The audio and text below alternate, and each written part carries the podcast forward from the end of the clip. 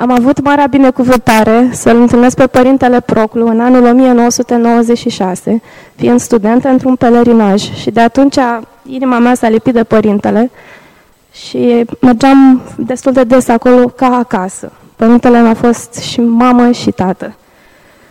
Chiar am simțit în Părinte împlinirea unui citat al Sfântului Talasie Libianu, care spune că dorul întins întreg spre Dumnezeu leagă pe cei ce l-au cu Dumnezeu și la oaltă. Despre Părinte, așa cum l-am simțit, a avut un dar extraordinar de a aprinde în inimile celor care l-au căutat dorul de Dumnezeu. Știa cu o delicatețe deosebită să se coboare la un suflet căzut și deznădăjduit, pierdut pe cale, să-l ridice, să-l pună înapoi pe calea cea dreaptă și să-i aprindă dorul de Dumnezeu și să-i arate că Dumnezeu este iubire.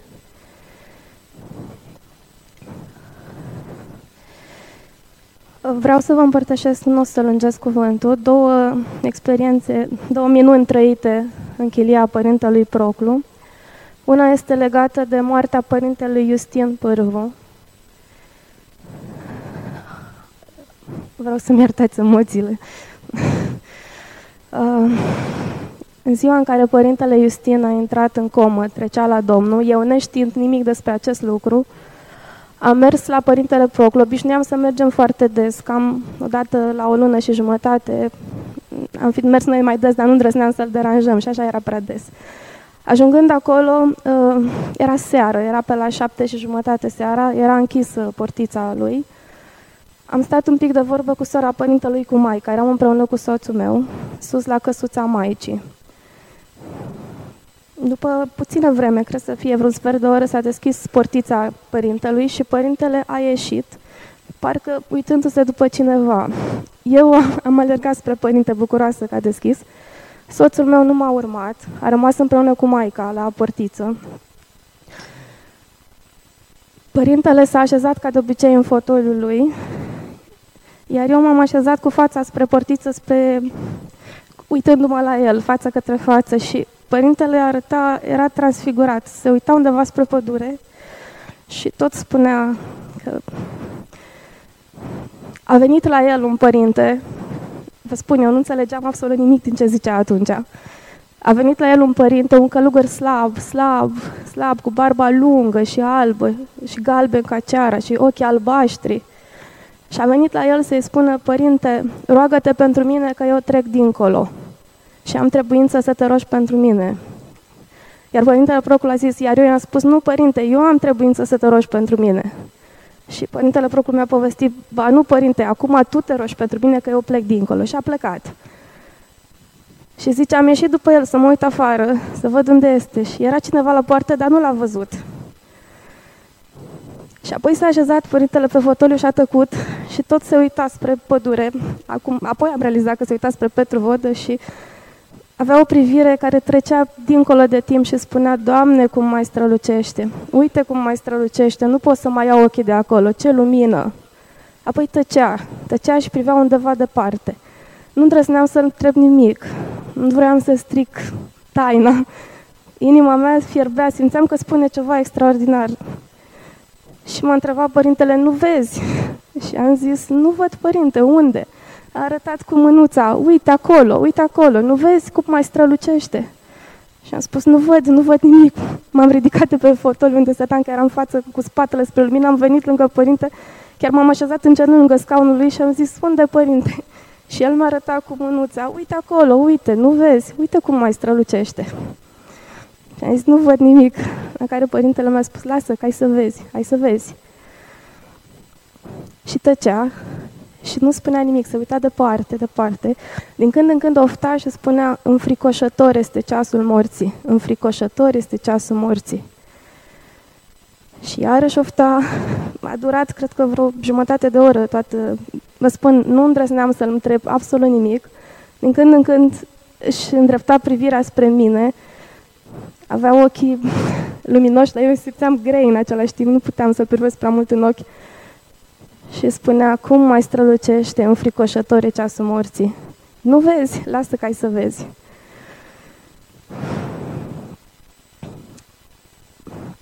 după, mă spun, cam jumătate de oră, au coborât maica și cu soțul meu. Părintele n-a mai spus nimic de această lumină, doar se uita din când în când în același loc și ofta, ofta, cu aceeași privire. N-am stat prea mult atunci. Și tot așa, ne-a vorbit despre ceasul morții, numai despre moarte vorbea. Înfricoșătoare ceasul morții. Mă iertați, am uitat să vă spun un amănunt înainte de a coborî părinte, maica Filotea și cu soțul meu. I-am zis la un moment dat părintelui că tot încerca să-mi arate lumina și atunci am zis: părinte, oare n-o fi vreun pusnic pe acolo, prin pădure?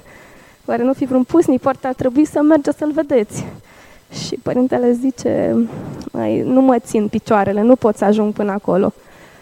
Iar apoi, zâmbind așa ghiduș spre mine, zice: dar încă nu-i vremea, nu-i vremea, dar mai târziu voi merge și eu acolo. Și... da. Apoi când am plecat în mașină, i-am spus imediat soțului ce s-a întâmplat și el m-a întrebat: chiar n-ai văzut nimic? Am zis: nimic, nici măcar nu era un asfințit spectaculos, niște norișori pe cer. Plecând spre Iași, deja era aproape, cred că zece și jumătate când am ajuns în Iași, am primit mesaj că Părintele Iustin a trecut la Domnul. Uh, nici atunci n-am realizat ce mi-a spus. Am întors și am plecat spre Petru Vodă, am zis că trebuie să ajungem la Părinte și pe Părintele Iustin l-am cunoscut, am avut parte de binecuvântarea lui.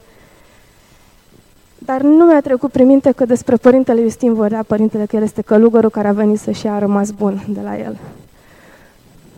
În momentul în care am intrat în biserică, la Părintele a deja depus la Petru Vodă sus la călugări, începuse utrenia. În momentul în care l-am văzut pe Părintele Iustin acolo, un rac slab, cu chipul ca ceara și cu barba albă și lungă, atunci mi-am răsunat în minte cuvintele Părintelui Proclu. Abia atunci am înțeles despre cine vorbea Părintele.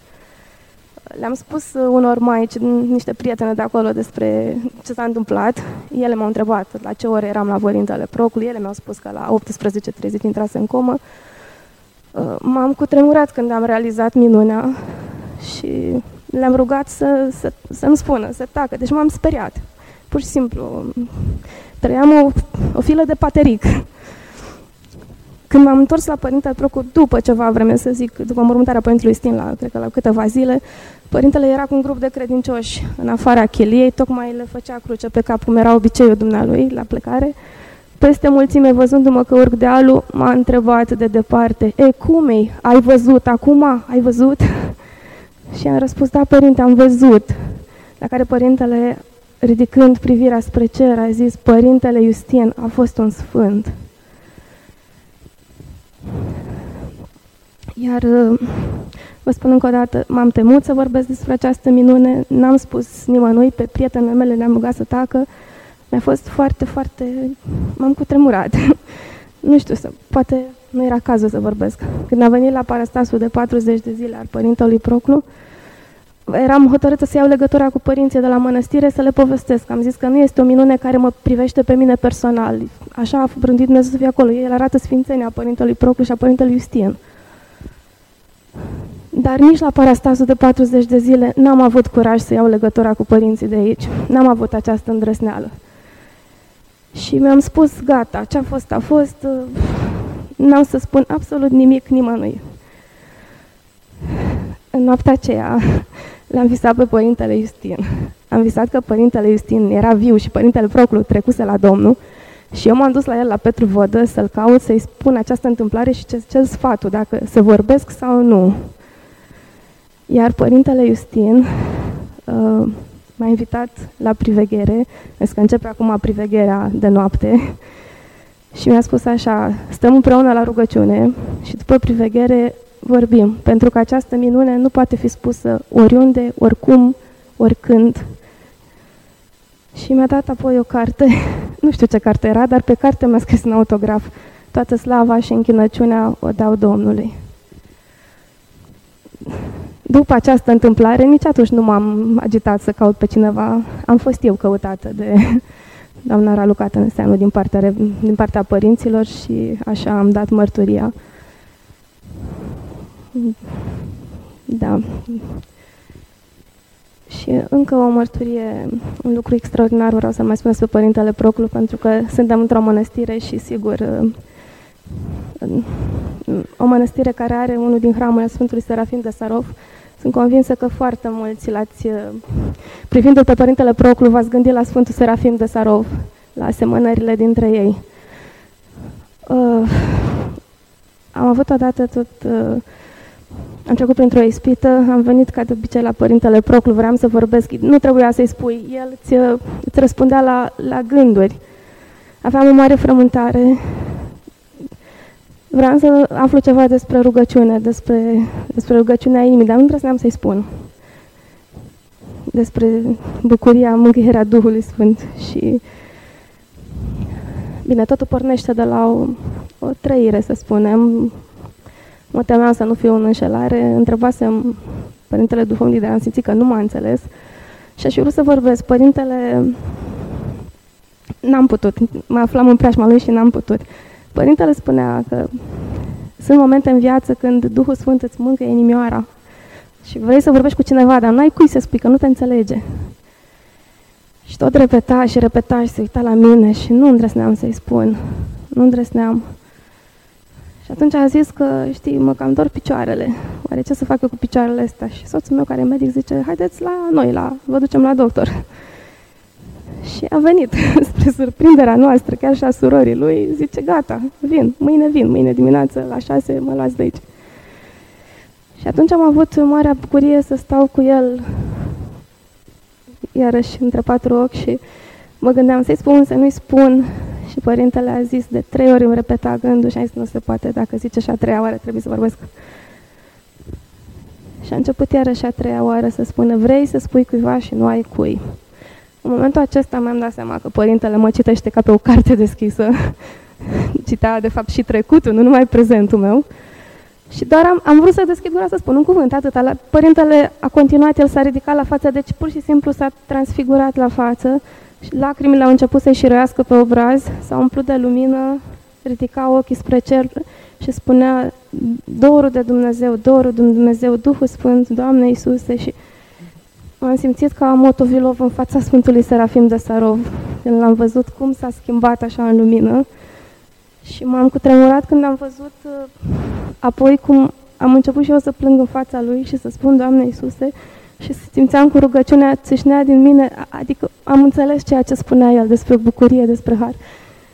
Bineînțeles, a fost o demonstrație, la mine totul s-a șters pe urmă, dar Părintele mi-a arătat ce înseamnă adevărata rugăciune și ce înseamnă mângâierea Duhului și dorul de Dumnezeu, despre care atât de frumos vorbea, dorul de Dumnezeu. Dacă dobândești dorul de Dumnezeu, zicea că niciuna din bucuriile stricăcioase acestui veac păcălitor nu te mai amăgește.